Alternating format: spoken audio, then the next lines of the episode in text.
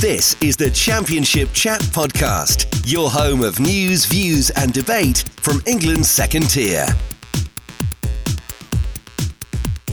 Hello and welcome to the latest episode of the Championship Chat podcast. I'm your host Elliott Jackson and I'm joined as always by the irrepressible George Smith. George, how are you doing? Oh, not bad, mate. Not bad. How's things with yourself? Yes, not too bad. Um, steady start with Rovers. Obviously, the game is tomorrow night against Preston, so we won't be discussing any Blackburn on this week's podcast. But um, they really need a win tomorrow night away at Preston if they're to keep their which in, in real in all realism is a, a faint playoff hopes alive. Uh, probably got to take nine points from the last three games if they're going to do that. So we shall see. But plenty of other action going off in the championship, which we're going to break down, of course, over the next hour or so. So to just kick things off, a quick reminder to make sure you are subscribed to this podcast feed, which you can find on all your usual platforms, and make sure you're following us on Twitter and Instagram at ChampChatPod24. And on today's podcast, we'll be analysing a big weekend where the re- relegation battle was sewn up and the automatic race took another twist. This is the Championship Chat Podcast. And we're going to start with a little bit of news that occurred on Tuesday night, in fact, where Fulham were officially promoted to the Premier League. Congratulations to them. I think we've had this as an all but formality for the last three months, if, if we're being truthful they've just been the best team in the league, quite simply. 99 goals scored with three matches still to spare, so they're going to break that that 100 goal marker. Um, 41 goals in as many games for Alexander Mitrovic, which is quite simply put record breaking at this level when you think that Ivan Toney only broke the record to get to 31 last year. And in fairness, although we, we can be flippant about Fulham's success and we can say parachute money and we can say we've known they're going up for a while, there's no guarantees at this level. Look at West Brom, look at Sheffield United, um, and Marco Silva's done this in an attractive way, in a in a cool way, calm way, and he deserves credit for the faith he's shown in someone like Fabio Carvalho, who's been, in my opinion, probably should be up for the um, players for the the full gong at the Player of the Year awards, which is tonight as we record on Sunday night, rather than young player. I think he's probably been in the top three players in the championship this season, full stop, with Mitrovic and Brennan Johnson would be my three, if I'm honest. I think they would be the three, and two of those are for young players. So he deserves a lot of credit for the way he's developed him. Of course, he's going to go to Liverpool. We'll see where he goes next. Might go back on loan to Fulham. We don't know. And they've been incredibly consistent, uh, incredibly dangerous, and simply the best team in the league. Probably goes under the radar. They've got the third best defensive record in the Championship. Only Nottingham Forest and Bournemouth have conceded fewer goals, and that's only by one or two goals in both teams. So could easily finish the, the season with the best attack and the best defence, which when they're still peddling a 34 year old Tim Ream at centre back is, you know, testament to the way they keep the ball. Um, I don't think they're the best team defensively in terms of defending against a team that wants to attack at them. I think they retain possession so well at this level that obviously they're going to have a level of dominance that means defensively they, they don't concede many chances. That said, uh, that deserves credit nonetheless and he's used the squad really well. And Fulham simply deserve to be back in the Premier League, and we'll see if third time in, in recent history they can uh, have a better go of it and not completely dissemble the squad that's got them there. Indeed, and I think already that's the that's the worry that I've got about Fulham's achievement, which obviously has been terrific. They've been excellent all season long, and they fully deserve the promotion that they've secured. And almost certainly the title is going to follow. They're very close to that now. Um, but yeah, like you say, hopefully it's going to be third time lucky where they can get there and, and build and stay there. Because obviously, when myself and you were younger, Fulham were always a Premier League side. They always were. They obviously many years ago that running the Europa League when they had the likes of Zoltan. I think my fondest memory is when the the Great Escape under Roy Hodgson in two thousand seven yeah. or two thousand eight. When they were actually Something two, like they were getting relegated at Man City. They were two 0 down away at Man City, and they were coming back to win three two. Danny Murphy scored a penalty, and they actually ended up staying staying up. Brian McBride was an absolute cult hero that year for them. it's quite astonishing, really, when you think about it, because obviously it was the same for Blackburn as well. They were always a Premier League side, weren't they, when me, me and you were younger? But Fulham, yeah, I think now is the time where they've got to put a real plan together of what they want as a long term vision to make themselves a sustainable Premier League club. And obviously, that is the, the planning that will, I'm sure, already be in motion now that the promotion is secured. And it's probably been going on for several months. In fact, it's always seemed pretty likely that it will get over the line. So full credit to them. Like you said, they've had big money. They've had very, very good players. but it doesn't guarantee success. A lot of things have got to go right, and as we've seen in many circumstances in the past, it doesn't always quite work the way it should on paper. But obviously for Fulham, it has. And I think when you look back to that start to this year they had when they won the first three games after Christmas, they scored 19 goals in three games, a 7 0 win at Reading, and back to back 6 2 wins at home against Bristol City and Birmingham. That's got to be a record of some kind, hasn't it? I, can't imagine any other championship team scored Probably 19 not. goals in three successive games. Bonkers in it, but it's what they've done all season. And let's not forget as well this season, they've won 7 0 twice away from home. They scored five at Swansea. They scored four at Nottingham Forest, which, with the way they've been ever since, is like an amazing result, really, when you think about it. So they deserve to have secured promotion. There's no doubt about that. And obviously, it's been helped by having Alexander Mitrovic at the top end of the pitch. I mean, what that man's achieved this season is nothing short of absolutely sensational. Let's be totally honest. I mean, 41 goals. It's it's absolutely ridiculous. Just one away now from equaling Guy Whittingham's record in a second tier season of 42 two direct goal contributions away from 50 for the season, goals and assists. When you've got somebody doing that at the top end of the pitch, you, are going to get promoted, and, it, and so it's proven. So for me now, for Fulham, it's all about how they put a plan together to get to the Premier League and stay there because that's got to be the objective. And the thing is, they've already got some very good individual talent in that squad. It's just about how they freshen things up, certainly in, in the defence. But going forward, if you can get a couple of good technical players to provide Mitrovic and give him the service, you've got a player who will score goals in the Premier League. There's no doubt about it if you get the service right. Yeah, I think the team's got to be tailored around him, which it wasn't last time. Um, in terms of the obviously the title, they would have we would be congratulating them on winning the championship, of course, had it not been for a 98th minute penalty in their one-all draw against Bournemouth at the weekend. I have to say, I, I think it was soft. I don't think it's a penalty, if I'm in, in all truth. Um, I think it was Adam Smith, Harry Wilson on Adam Smith. I, I don't think it was a penalty. I think it was soft, and that obviously has denied them the title for another week. But in truth, they're they're definitely going to win it. In all reality, um, Bournemouth, of course, are now five points away from Nottingham Forest, and I know Huddersfield are third, but Huddersfield have played two games extra, so I'm afraid I'm not counting them in this race for automatic promotion. It's not it's not there. Bournemouth, of course, are on the same amount of games as Forest, and five points in it with the, obviously a very tasty game to come at the Vitality and the penultimate game of the season. So that took another twist this weekend, and that was because Nottingham Forest ran out 1 0 winners at Peterborough. We'll start with Peterborough. Uh, they were relegated, of course, to League One with this result. No matter what happened at Reading, they had to beat Forest to keep their slender hopes alive, and unfortunately didn't manage to. In their last 10 games, George, they've been much improved under Grant McCann. I think we've all visibly seen it. They've picked up, it, well, it's shown in the numbers as well. 11 points, which would have had them 16th in the Championship. And when you look at the goals scored and conceded column, that's really improved as well. 12 scored uh, and 19 conceded in that time, which is better at both ends of the pitch when they were conceding pretty much um, two or three goals a game consistently over like a 40 game season. So to be at 12 in terms of goals, which is much better, and seven and only 19 conceded is definitely better from this team to say how bad they were under Darren Ferguson. They've just ran out of time under Grant McCann. Um, I think they're well positioned to lead them back up. I think, and I think of all the three relegated clubs, I would back them to do the best at this stage next season. Now, if Derby get their house in order, that would change. But at this time, on the 24th of April, I would say that Peterborough will finish the highest given the squad they've got and the manager they've got, who of course won League One last time out with Hull City.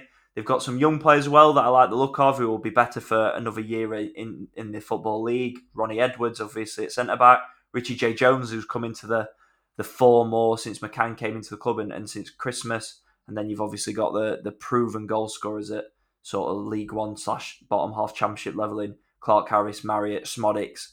Pretty tasty front three if they can get them all on the pitch. So Peterborough relegated with no great surprise, but I think they've restored a lot more pride and they go down with a lot more positive energy than they would have if they hadn't have made that change to bring in Grant McCann.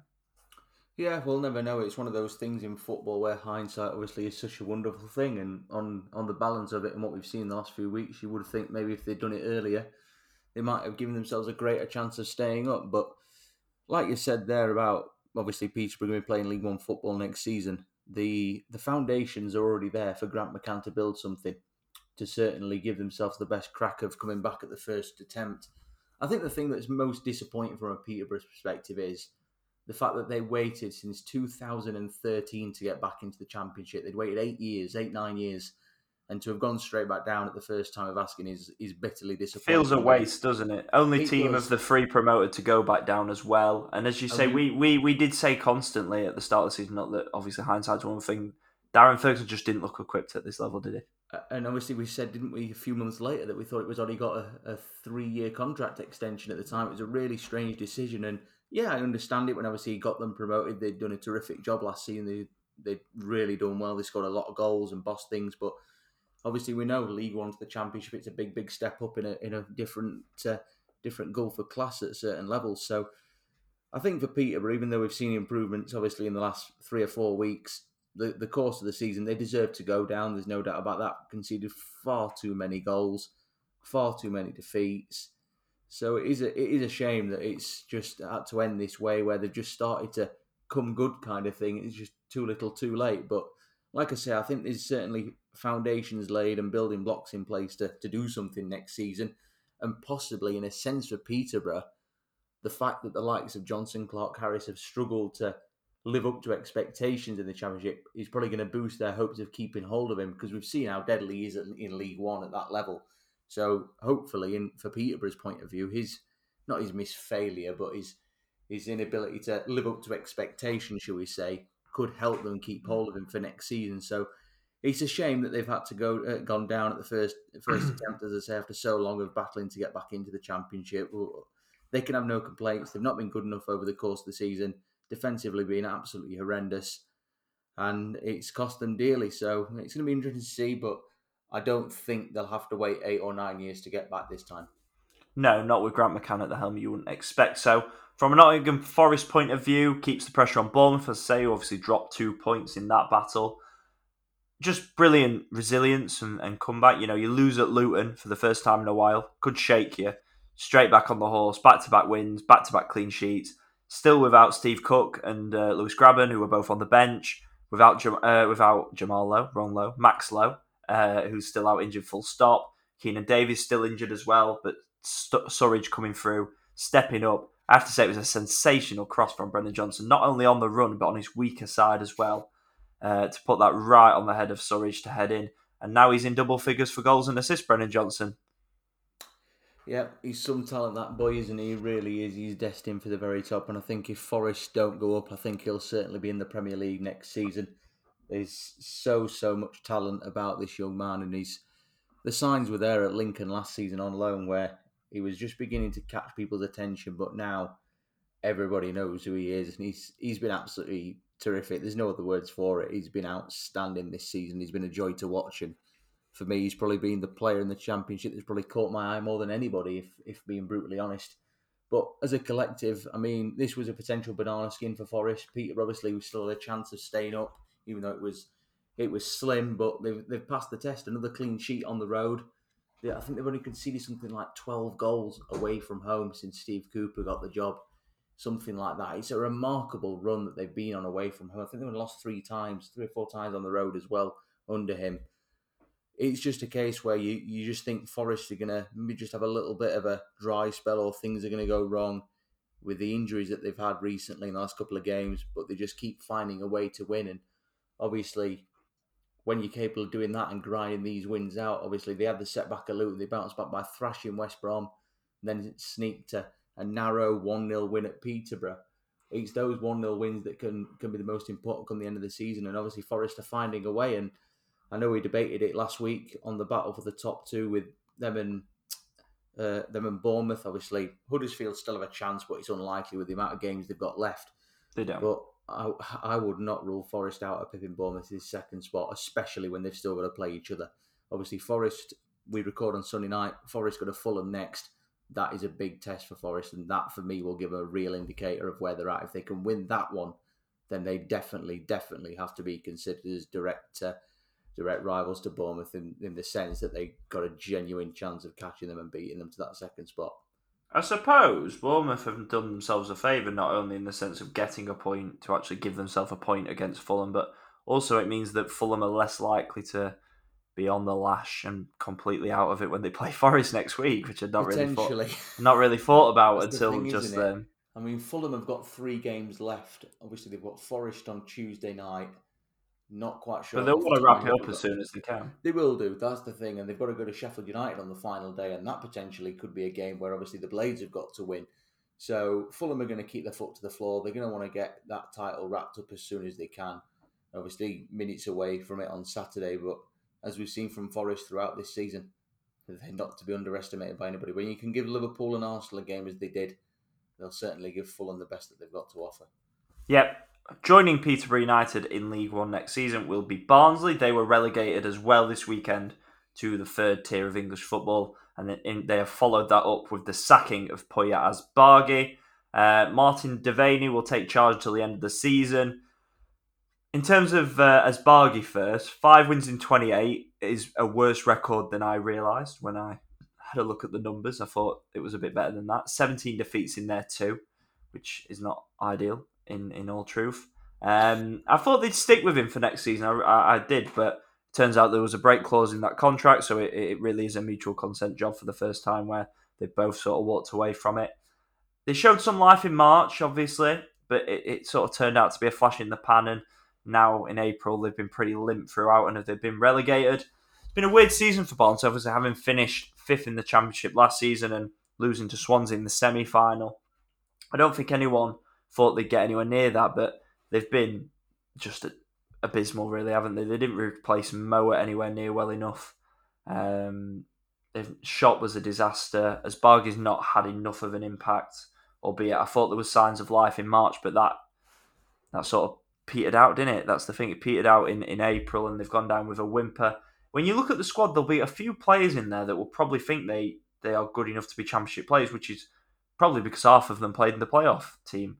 When you think Carlton Morris, Cauley Woodrow has been injured, Callum Styles has scored obviously a really good late consolation. They're better than League One, and I would I would probably agree with them. But they've Morris and Styles probably have. Woodrow's not been great even when he's been fit. Morris has been the shining light, and Styles has as well. But the rest of that team, your likes of Healy and Anderson, they've just not stepped up, and their form's fallen off a cliff. Really, there's no there's no denying Barnsley deserve to go down. And uh, weirdly, if you'd asked me a month ago who would be better equipped for the championship, Barnsley, who were obviously fighting and looked pretty good under Asbaghi, or a pretty rudderless Peterborough. And then in a month, I think the energies between both clubs has completely fl- flipped. And there's no doubt Barnsley deserved to be relegated in the end. No, no complaints at all, and it's just it's such a shame because obviously we were obviously waxing lyrical about them so much last season, where it was threatening to be one of the the greatest championship shock success stories of all time, and this season's just been an absolute car crash, hasn't it, from start to finish? Obviously, the loss of Valérien Ismaël, really popular figure, highly influential figure, lost the captain in Alex Mowatt. Then obviously came along Markus Schopp, complete unknown quantity. That failed miserably. Again, they went for an unknown quantity and it's failed again. So Barnsley really now have to, they, they've got to make a decision for the long term now. They can't keep chopping and changing like they have. Obviously, Valérien Ismaël, they would have loved to have kept hold of. And obviously, it's unfortunate that West Brom came calling. Obviously, that didn't quite work out for him. So Barnsley probably would have loved to have been able to, to have convinced him to stay. But I've just looked back at the predictions I made at the start of the season. I had Barnsley down for 17th, so I wasn't convinced they were going to replicate what they did last season. But I didn't think they'd be as bad as this. I really didn't. And obviously, they've just been they've just been so so toothless, really, haven't they? They've not scored a lot of goals in games. And the daft thing is, compared to Peterborough, they've not been as vulnerable at the back. A lot of their defeats have been by one goal. They've just they've not they've looked toothless up front, haven't they, all season? That's the thing. They've just looked flat in the final third. They've had nobody to really bang the goals in and create chances. And it's it is a shame when you remember how obviously how close they were to achieving something so special less than twelve months ago. So it's a big, big summer for Barnsley. I think it's it's obviously going to be one where there's bound to be interest in certain players in that team from championship clubs. I'm sure about that. Obviously, they've got to find a manager. But for me, obviously, I doubt Barnsley will do it with their track record and the way the owners operate. But I think the time has come for them to find an, somebody who knows English football inside out, technically an English manager, an experienced head, and just try and knuckle down and obviously try and bounce back at the first attempt. But obviously, League One is already shaping up to be very, very difficult for next season already. Obviously, Derby have gone down. There's going to be at least two or three big clubs that aren't going to get promoted out of League One that are going to still be down there. So they've got to get things right in the summer if they want to have the best chance possible of bouncing back at the first attempt. Because as I say, it's looking like a very fierce battle in League One already next season. So it's going to be tough for Barnsley. There's going to be departures. There's going to be new players coming in. But obviously, the most important factor for them is now they've got to find a manager and, and one that is the right fit with a long term vision to bring some stability to that club. Because three managers in 12 months, it's not healthy, and it's proven it with relegation. Yeah, absolutely. The, the flip side to this, of course, is Huddersfield Town securing a playoff place, which is a fantastic achievement. I think we waxed plenty of lyrical about them last week on the podcast when it seemed a, a near certainty they will get there. They now officially have. Uh, I like that they can win both ways, and I think they're going to be a force in this in this playoff race. I really do. Without Danny Warden and Sorba Thomas, who's got a knee injury, which we don't know the full extent of, which fingers crossed from Huddersfield's perspective isn't too serious. Um, and two encouraging goals from Jordan Rhodes in the last couple of weeks. A little bit like Jordan Rhodes of old, the, a quick counter attack and a, an emphatic finish. Fox in the box poacher header for this one, albeit a touch of fortune with the fact that it was miles offside, but it flicked off the, the Barnsley defender, therefore cancelling the offside and letting him head into the net. I have to say, absolutely awful defending for the Harry Toffolo goal as well. It was given the, the, the entirety of the 18 yard box to stick that one away uh, from Sinani's cross. cross. Yeah, I like Sinani. You know, I think Sinani's probably season. one of the more underrated players yeah. in the championship. I've really, I, I, I like hero him. that Huddersfield team. Really, he's not even played every week as well, or not even played. he tends to play. He tends to play when they're going to dominate the ball a little bit more. But when, oh, I don't think he'll play loads in the playoffs, for example. But I really like him, and I probably would have given him more game time. Maybe, well, he probably will play in the playoffs if Sorba Thomas is injured, but we'll we'll see on that one. But he's a player I've enjoyed just been terrific for them, hasn't it? Really, and like you say, Sinani it proves. And obviously, I mentioned, didn't I, last week about Huddersfield lacking the lacking the flair players, even though obviously they've been so good this season collectively. But aside from probably O'Brien and, and Sorba Thomas, they've not really got your elite level championship players, which I mentioned last week. But what an achievement for them to have wrapped that up with two games to go. Obviously, automatic. It's not impossible, but highly unlikely. With obviously the the differences in fixtures left for the other teams around them. But still, whatever happens, go up or not, it's been a cracking season for them, and they've been really enjoyable to watch. I watched the game on Friday night, and they didn't really have to get out of second gear, really, but they were still a good watch, and they played really well. And just a just a just a stat to throw in: twelve months ago today, they lost five two to Blackburn, and were twentieth in the table with two games left. Twelve months later, third in the table with two games left. Quite the transformation like I said, Carlos Corberán is going to take time, but my word, he's proven his weight in gold. Yeah, I think they call that an improvement. Certainly do. And in the race for sixth, George, there was two draws and one big winner, and that winner was Sheffield United. They beat Cardiff City 1 0 at Bramall Lane after two games without a victory. Um, with Borough and Millwall dropping points, really important. United got over the line. No strikers in the starting 11 again. Billy Sharp given 20 minutes off the bench, but Iliman Ndiaye stepped up with another big goal. Lovely, lovely, lovely cross from Morgan Gibbs White. Absolute peach on his head. How many times have we said that this season? Morgan Gibbs White, the difference from a creativity point of view with the Blades. A um, lot of rage reviews for Sander Berge in this one, um, showing why he was so heavily touted for a move this summer, which, in fairness, he's not done always, in my opinion. I'm not sure. I've not seen enough to say he's a £20 million midfielder. But I think on his day, and the physical attributes he's got, he certainly is a elite level championship midfielder that could probably cut it in the Premier League. Hit the post as well in the, the dying seconds. I just want to point out what was a, a really crucial point in the game, really, that the big save that Wes Foderingham made when Max Watters ran through on goal. Because you can imagine after losing against Reading at home, drawing away at Bristol City, where they'd had plenty of chances but didn't pull the, put the ball in the back of the net, and then you go 1 0 down at home to a Cardiff City side who aren't, well, if you're going to finish in the playoffs, you would expect to win against Cardiff at home. United have got no strikers fit. So imagine if they'd gone 1 0 down. So a big, big save from Foderingham. Um, yeah, you'd imagine that if United are going to finish in the playoffs between now and the season, they're going to have to win games 1 0 or, or tight margins. So can't really afford to be conceding sloppy goals like that would have been from the Watters counter attack crucial moment. Foderingham's been a big player for them. Gibbs White's been a big player for them. Um, and was sharp, absent. Iliman Ndiaye stepped up and got the winner. Yeah, brilliant goal, as you said. Gibbs White doing what he's done all season long, being the architect in chief. He's been outstanding, that lad. He really has. He's probably, for me, probably been one of the loan signings of the season by quite some distance. Been really, really impressed by him.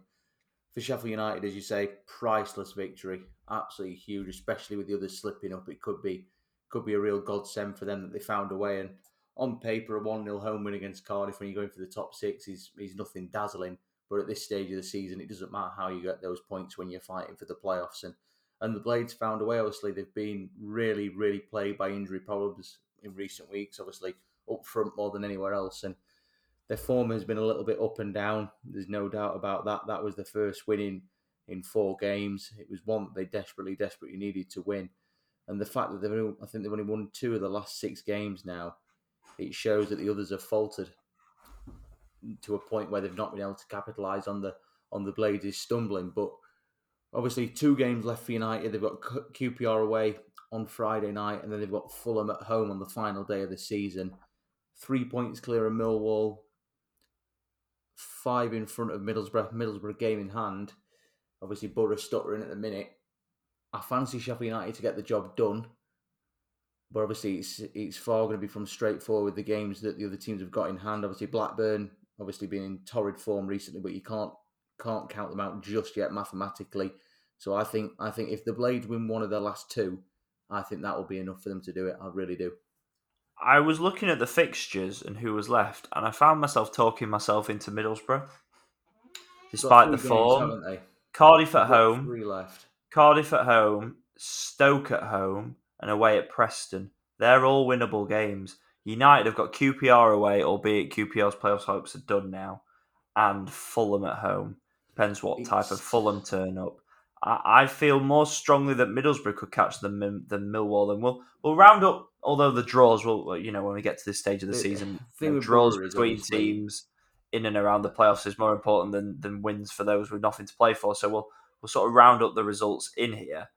I, I think United and Middlesbrough are the two that I, I think are best placed more than Millwall, despite Millwall probably. Well, Borough, obviously, they've got to try and find a way to get back on track. Obviously, they've got a point at Swansea on Saturday, which, on current form of both teams in recent weeks, probably a decent point for Middlesbrough, really. I think there was a pivotal really sort of moment in that game, wasn't there, where 40 seconds where Tavernier goes through at 1 0, big save by Fisher, and then Swansea go down the other end literally 40 seconds later, and it's, it's a lovely little pirouette from Joe Piroe in the middle of the pitch to get around. Um, I think it was Jonny Howson or one of the midfielders, and then despite four players being around on Obafemi, it was just a finish of a man in confidence. You know, shrugged them off, got half a yard, and it's a, it's an emphatic finish. And I thought that just looked like that, that move looked like two players in real form with Piroe and, and Obafemi. And it'll be interesting to see how they develop next season as a partnership because Obafemi's been pretty emphatic since he's come into the team since Christmas. But from a Borough perspective, you think that goal goes in 2 0 fine margins, isn't big it? moment. It is a big moment. I'm just looking at the table now and analysing it and trying to work some maths out in my head. So Middlesbrough, as you've touched on, you think that obviously the three remaining games have got are a, are a decent opportunity to get maximum points from. Obviously, we know nothing's easy in the championship, but you've got to think positive. If I think if you, I just three, think if you'd offered Middlesbrough fans at the end of the season, or even when Wilder took over, these are your three fixtures. You've got to win all of them. Do you take that? I think they would have took being in that position. It's a shame, isn't it? Because obviously they had such a good start. The home form was outstanding. Mm. And they've had that four game run where obviously they, they didn't score. I think it's five now without a win as well. So if they win their remaining three, they'd finish on 73. If United win one of their remaining two, they get 72. So if the Blades win both, it's curtains obviously for everyone else. It's the injuries so with United. Borough it's the injuries. To, as we record on, on Sunday evening, Middlesbrough have got to beat Cardiff on Wednesday night. That is a must-win game. In fairness, Chris Wilder said as much, didn't he? He said if they don't win, that season done. Degree of the sense they have to win that game, and then obviously Stoke at home at the weekend. Not going to be easy. Stoke obviously on a good run at the minute. They're they're coming along nicely at the end of the season, so there's no givens in that game. And obviously Preston have got a good home record, so it's going to be really interesting. Personally, I still fancy United to get the job done. I do think they'll find a way and personally, I think with with obviously them playing Fulham on the final day, you would think on the balance probabilities, Fulham will probably the title wrapped up by then. They might be on the beach a little bit, and the Blazers' home form has obviously been terrific. And I think if we're in a situation on the final day where United need a point or a win to get the job done to confirm it, I think with the backing of the Bramall Lane crowd and obviously that terrific home record of Paul Heckingbottom, I would fancy them. But obviously, you can't you can't rule Millwall out just yet. They're yeah, let's talk. Let's talk about Millwall a little bit. Um, I have to say, results like the weekend is why I've doubted them for a lot of the season and probably not given them the worse. not given them the respect that some people would. They've got the 14th best away form, or the well 16th worst, whatever you want. It's not brilliant, but it's not the worst either. But they've only won five games in 22 away from home, nine draws. That's why I don't have I didn't have the belief. I just think that there's too many draws in there away from home. They've got the second best home record. Only Fulham have got more points than them at home. But let's be fair, a 90th minute equaliser gets them a point. Um, and and it, it probably papers over the, the, the crack of a very poor performance at a pivotal point in the season. And I just don't think the away form's yeah. good enough for a top six side, and that's why I've always doubted them. I think Middlesbrough have got a better chance of catching United than Millwall do, despite Millwall's fixtures probably being a bit well, not much nicer than Middlesbrough, but I suppose Millwall are in better form than Middlesbrough. Still got to go to Bournemouth. They've got to go to Bournemouth. Bournemouth, Bournemouth could well need something because if they could do, it stays at five points, and Forest could beat them potentially at the uh, the Vitality before. They might need something. So I, I don't think I think of those three teams, I I would class Millwall as the least likely in my head because I just think they throw up. I know there's only three games left or two games left for Millwall. I think yeah. they throw up too many away performances or, or results like this where yeah, they, they just don't have the quality that a Borough does when they hit top form, where Borough can go and hit 4 0 at Peterborough, for example. I, I just don't I don't I don't have that belief in Millwall. I, I know that's harsh and I know the stats say otherwise, but it's just a gut feeling. I think it is actually, and I'm just saying this off the top of my head, so Millwall fans, if it is wrong, forgive me. I think it's six away games without a win. So that does kind of typify why you've got your doubts. But at the same time, in that run, they've only lost once. It's the draws, and we know Millwall are the draw specialists of the league. I don't think at this point season. of the season draws get you there. No, definitely not. Because it's it's a shame because their home form has been really really good, especially since Christmas. They've been flying at home, but when you when you've taken two points away from Preston and, and Birmingham, who have got nothing to play for, it's a bad haul when you go in for the playoffs. When you think about it, early in the season, it's probably two solid away points for Millwall at that stage, but now it could be what threatens to ruin them. So I think I think Middlesbrough are certainly the biggest threat to the Blades. But if I'm to be honest and cast a prediction now, I do think United will hold on to that final playoff place and get sixth. So do I. I think if you put a gun to my head and made me predict, but I just I just think Borough. I think United will get there, but I think Borough will be closer. I so just we, think. Agree Luton staying in. I think so. I think I don't think they'll go up. I don't think I think the squad, injury wise, I think they're getting they'll get they'll, they'll, they'll, get there on adrenaline. I think. Um, but yeah, and well, well, we may as well look at Luton while we're here. Um, obviously, a one-all draw with Blackpool at uh, in the early kickoff on Saturday. I have to say the late goal should have stood. That is just not a foul. Cameron Jerome adjudged to a, adjudged to a foul. Richard Keogh, nothing in it. A lot of penalty appeals in this that even I watched it back and I'm struggling to have a definitive opinion on half of them. Josh Bowler one, bit clumsy, probably not. Uh, if VAR, right, if, if I'm VAR, for example, which we don't have in the championship, thankfully, I'm not sure any of them are clear and obvious errors that I would be overturning it either way. If he'd given it, I think okay, and if he'd not, I'm, I do not think any of them are howlers. I think probably the most likely one was the Adebayo one where he gets sort of hauled down, but he's got a bit of contact on the defender as well. I, I think they're all a bit inconclusive, apart from, of course, the decision, as I say at the end, where Jerome was adjudged to a Keogh really weird that the actual penalty that was given was weird because it looked like a penalty and it should have been a penalty. But if you actually watch, there's very little contact. He almost like trips himself up, but you also kind of think, well, it's a bit of a stupid tackle to make and he doesn't get any of the ball. So he kind of dives into it. It's one of those where if referees gave fouls for players in the area without you having to fall down, then it's a foul. but because you have to fall over, which is this weird rule that probably is the one thing I hate. If I could change one thing about football, it'd probably be that in terms of refereeing that for some reason you have to fall to the floor to get a penalty. Why can't you just be fouled and stand up? Which Hamilton kind of had to trip himself up, but it would have been a foul. So it is a penalty, but it, looked weird on the replays.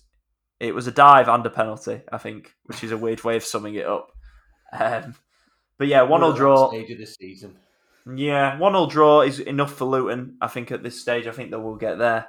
They've still got such horrific injuries, haven't they? So I, mean, I think they'll get there. Point cushion to Mill- Millwall would have to win both games, and they'd have to overturn a goal swing of eight, and hope that Luton lost the last two, just finish on equal points with them.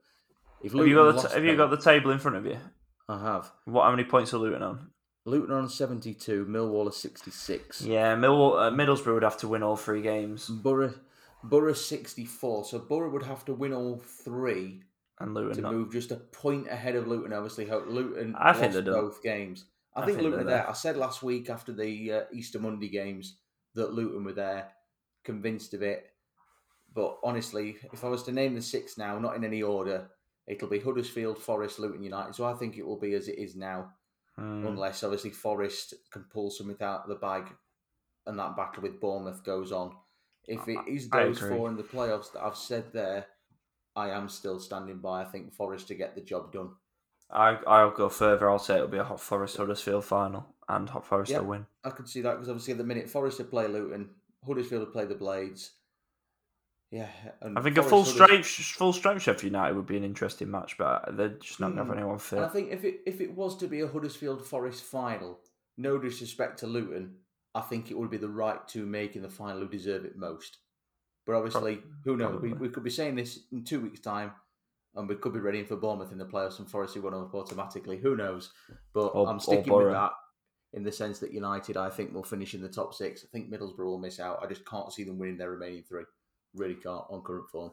Three games that mean very little in the grand scheme of the championship. Stoke one, QPR nil. Uh, it's five wins in six now for Stoke, and we said probably seven or eight games ago that Stoke, as many as much as anyone, needed a good end to the season to sort of reinvigorate hope that Michael O'Neill could turn this ship around. I think five wins in six, playing a lot more Stoke-like, and the sort of performances and wins that got us thinking they might challenge the top six at the start of the season. Back to back one nils um, in the last two games, both thanks to Jacob Brown goals. It's the end of the season they really needed, and Michael O'Neill needed. I would be tempted to give him the summer to reshape the squad for a third time, and just, I'm just not sure. They keep spitting out good managers, so maybe maybe he gets another season for me. I think I would give him another season. For QPR, their playoff hopes are done. Uh, in fairness, Keiren Westwood kept Stoke at bay for longer than most goalkeepers might have, and it will be very interesting to see what they do in the summer. Uh, if Mark Warburton stays or signs a new contract and where they go from there. I think both of these clubs could have disastrous summers where we're talking about them this time next year and they finish 15th, either of them, or vindicated in their decisions to keep or get rid of their managers and they've finished in the playoffs. Well, it just goes to show, doesn't it, that pulling the trigger at the first sign of trouble doesn't always work. Michael O'Neill has turned things round, and I've seen a few Stoke fans saying, "Yeah, what's the point at this stage?" But I do think there is a part of that. It is easier to play when the pressure's they'd be off. If the, they'd be whinging if the run had continued. Mm. So it doesn't stack up for me. In recent weeks, yeah, it's come at the wrong time. They've got greater aspirations for this season. But in recent weeks, they've shown that they are capable of playing some good stuff. The form of Jacob Brown has obviously been terrific. He scored again at the weekend. He's in red hot form right now, and it makes you wonder: do they do they use him as the focal point to build around for next season? Lewis Baker's had a terrific time since coming in in January I'd be they've got building around Jacob good Brown. quality players there.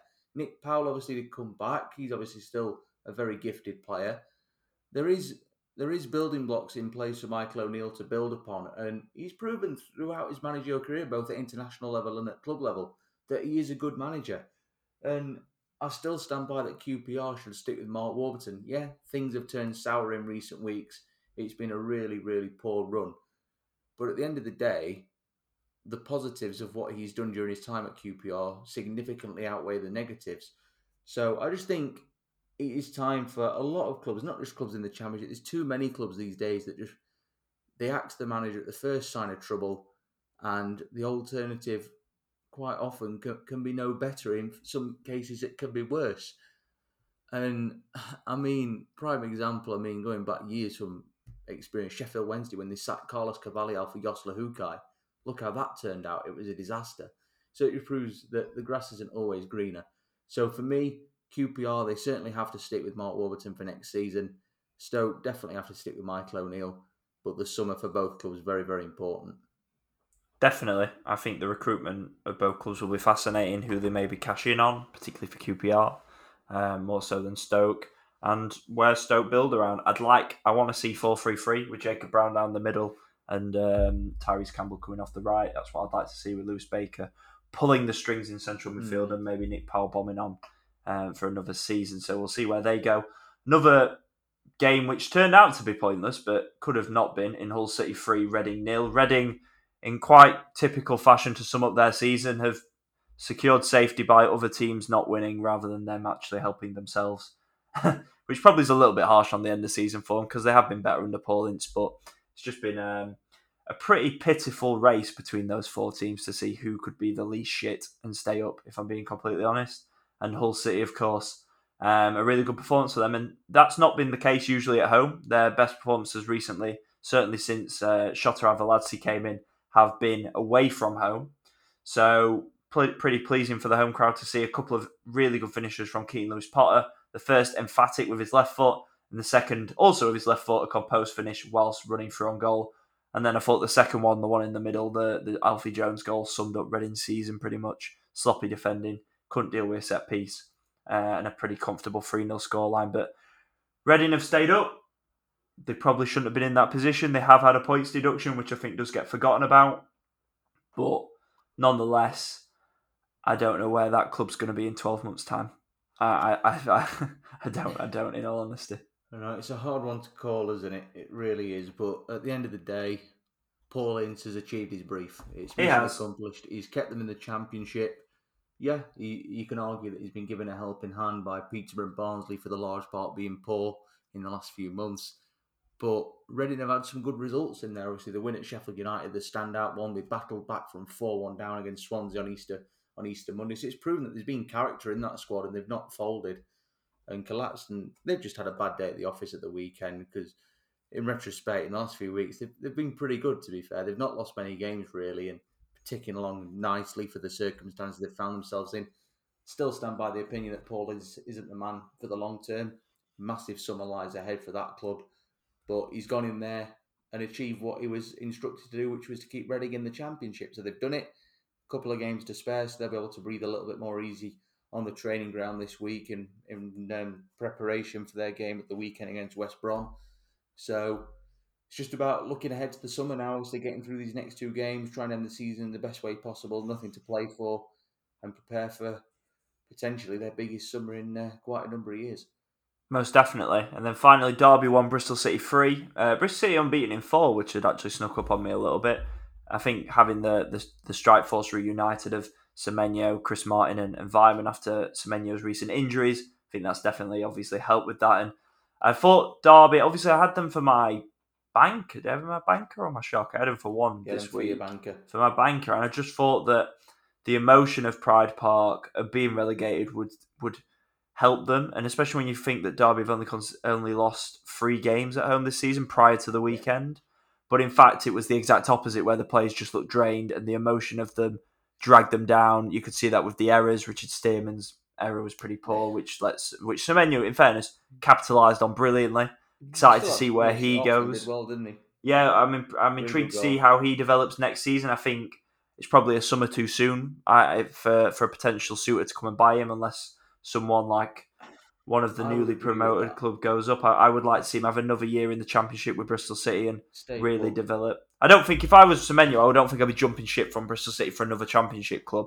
I think unless it's one of the recently relegated ones, um, I think I would be holding out, have another season at Bristol City and get a move maybe to the Premier League. Case of another club with a massive summer ahead, isn't it? Yeah, it really it's, is. It's hard to predict what they could be next season. But they've got goals. They've got goals in them, which was probably the one thing they thought they were missing. But Weimann again adding to his Chris, tally. Yeah, Chris Uh, Martin's chipped in with a few, hasn't he? Now more again? than we'd have expected, and um, closer rounding off the victory. So I thought this would be a one where Derby, the emotion sort of galvanised them to finish the season strong. It did the exact opposite. The players just looked drained and dead, and that's totally understandable with the season they've had and the emotional turmoil they've been through. So I wouldn't bank on Derby picking up another point this season based on this performance, and that's not a slight at all. I just think they look drained. Wayne Rooney also rotated the team massively and put some more youngsters in because he's going to need them next season. So why not blood them now? Um, but yeah, Derby just totally understandably, but mentally drained and totally understandably so. And we went through all the draws whilst talking about other parts of the table, apart from West Brom nil, Coventry nil. Uh, a rare, very rare Karlan Grant penalty missing stoppage time, um, keeping this one level. Ben Wilson coming up with the goods. Two teams going into the summer, it feels with in very different trajectories. Steve Bruce confirmed this week that he's staying at West Brom next season. I'm not necessarily sure that's a good thing. It's a difficult one to weigh up because I know I'm repeating myself, but it's another club with a massive summer that lies ahead, and That's going to be the Steve title of this podcast. It is massive summer ahead. But no, Steve Bruce. I mean, obviously his reputation has been heavily impacted by that spell at Newcastle, and obviously things didn't end well at Aston Villa, and obviously Villa fans it ended sour with them. I just think, I just think when you you get a manager in that's p- like meant to have retired and you bring him in, do you want him to be doing a rebuild? I understand Well, bringing him till the end of the season, mean. but he packed in. I know what you mean. I know what you mean. You wouldn't bring Neil Warnock back on a three-year contract, would you? I'm sure he might come back into management. Don't get me wrong, but it'll be a job till the end of the season. They're not going to bring him in on a two-year deal. Barnsley could do worse than getting Neil Warnock for next Oh, they season. could, Give him a 12 but then, month and then- get him back. exactly. But they But- gave Steve Bruce 18 months, so given he retired No. essentially, I just I just find it weird. You want him doing your rebuild. I see rebuild. what you mean. I see what you mean. I think he's deserved deserves a chance. Admittedly, I think he's not had the impact he would have hoped for, but in amongst it all, there's been a few decent results here and there. They've beaten Fulham, they've beaten Bournemouth, so it's proven that he, he is capable of getting a tune out of them. But obviously, a massive Once once every three rebuild games. project- massive rebuild project lies ahead for them. But his experience, we know that, and he's not got a bad dab hand in the transfer market. certainly No, in the I, would. I will. I will give him that. I will give He is capable of unearthing a gem or two and things like that. So I think he deserves an opportunity. The rot had set in long before he came along. So just got to see how he gets on over the summer, see what happens for West Brom. I can see both sides of the argument to this one, I really can. But for me, I think he deserves the chance, see what he does, and probably assess it probably October, November time, see where they're at. So for many clubs this this summer, it's it's enormous in terms of rebuilding projects, and for West Brom, it's probably one of the bigger ones because obviously they've got big players, big wages, and quite a few of them as well, not out of contract as well. So they've got big things to shift on and change the dynamic there. But it's going to be interesting for us uh, us as neutrals to keep a close eye on. This is the Championship Chat Podcast. We'll round off this week's podcast now with our shocks and bankers heading into the penultimate weekend of the season. George, how was that crept up on us already? Match day know. forty-five coming up. What have you got as your second to last shock and banker of the season?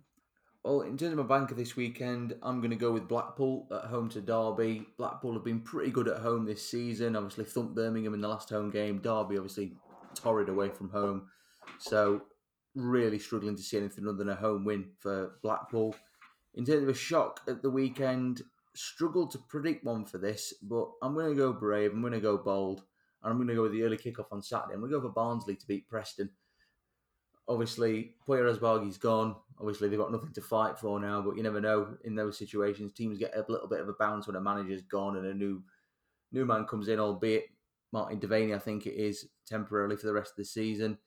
So you never know. So I'm going to go for Barnsley shock against Preston. My banker is Blackpool to beat Derby at home. Blackpool's home form very good. Derby's away form very bad. And I think with Wayne Rooney changing the side around quite a bit, as I've just touched on, um, I think that that will be a home banker for Blackpool. And then my shock is Reading to beat West Brom at home because I don't think either of these clubs have got. They're both a bit rudderless, and I think they'll both play out a bit of end of season fun potentially at the uh, the car leasing stadium. So I'm going to go for Reading to beat West Brom, who are very poor away from home as well. It must be said, and Reading save their best performances for for the home games. Generally speaking, that's where they picked up most of their points. So Blackpool to beat Derby, and Reading to beat West Brom. And that marks the end of this week's Championship Chat podcast. If you do enjoy the pod, please make sure you subscribe in your usual podcast app and make sure you're following us on Twitter and Instagram at ChampChatPod24. And sharing the podcast helps go a long way to helping us reach new listeners. So if you do enjoy the weekly breakdowns every week, please do drop us a retweet when the episodes go live.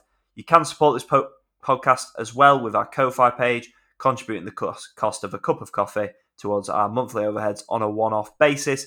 The link to donate is in our podcast description if you do feel so inclined. Have a great week. Some big games coming up in midweek as well as people catch up on their games in hand. And we'll go through it all, all again, once again, next Monday on another episode of the Championship Chat Podcast. This is the Championship Chat Podcast, your home of news, views, and debate from England's second tier.